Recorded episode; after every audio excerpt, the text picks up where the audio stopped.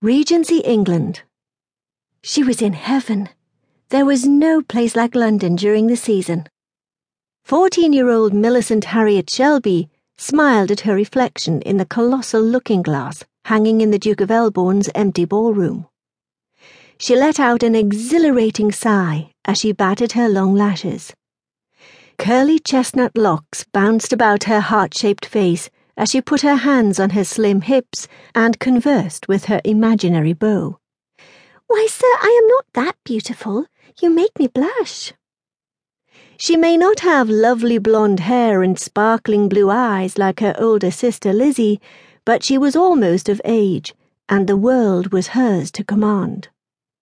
Lifting up on her toes, she raised her delicate chin and narrowed her round grey eyes into two haughty slits giving the invisible gentleman her most imperious glare.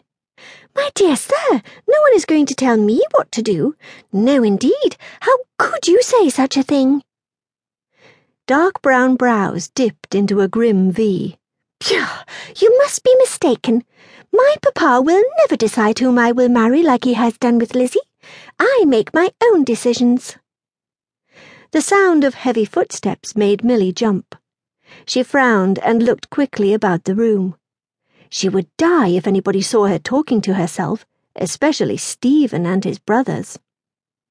It wasn't as if she didn't like Lord Stephen Clearbrook, the youngest of the four Clearbrook brothers, who was to marry her sister Lizzie, but he already thought her a bit silly, and she didn't want him thinking she was an addlepated ninny.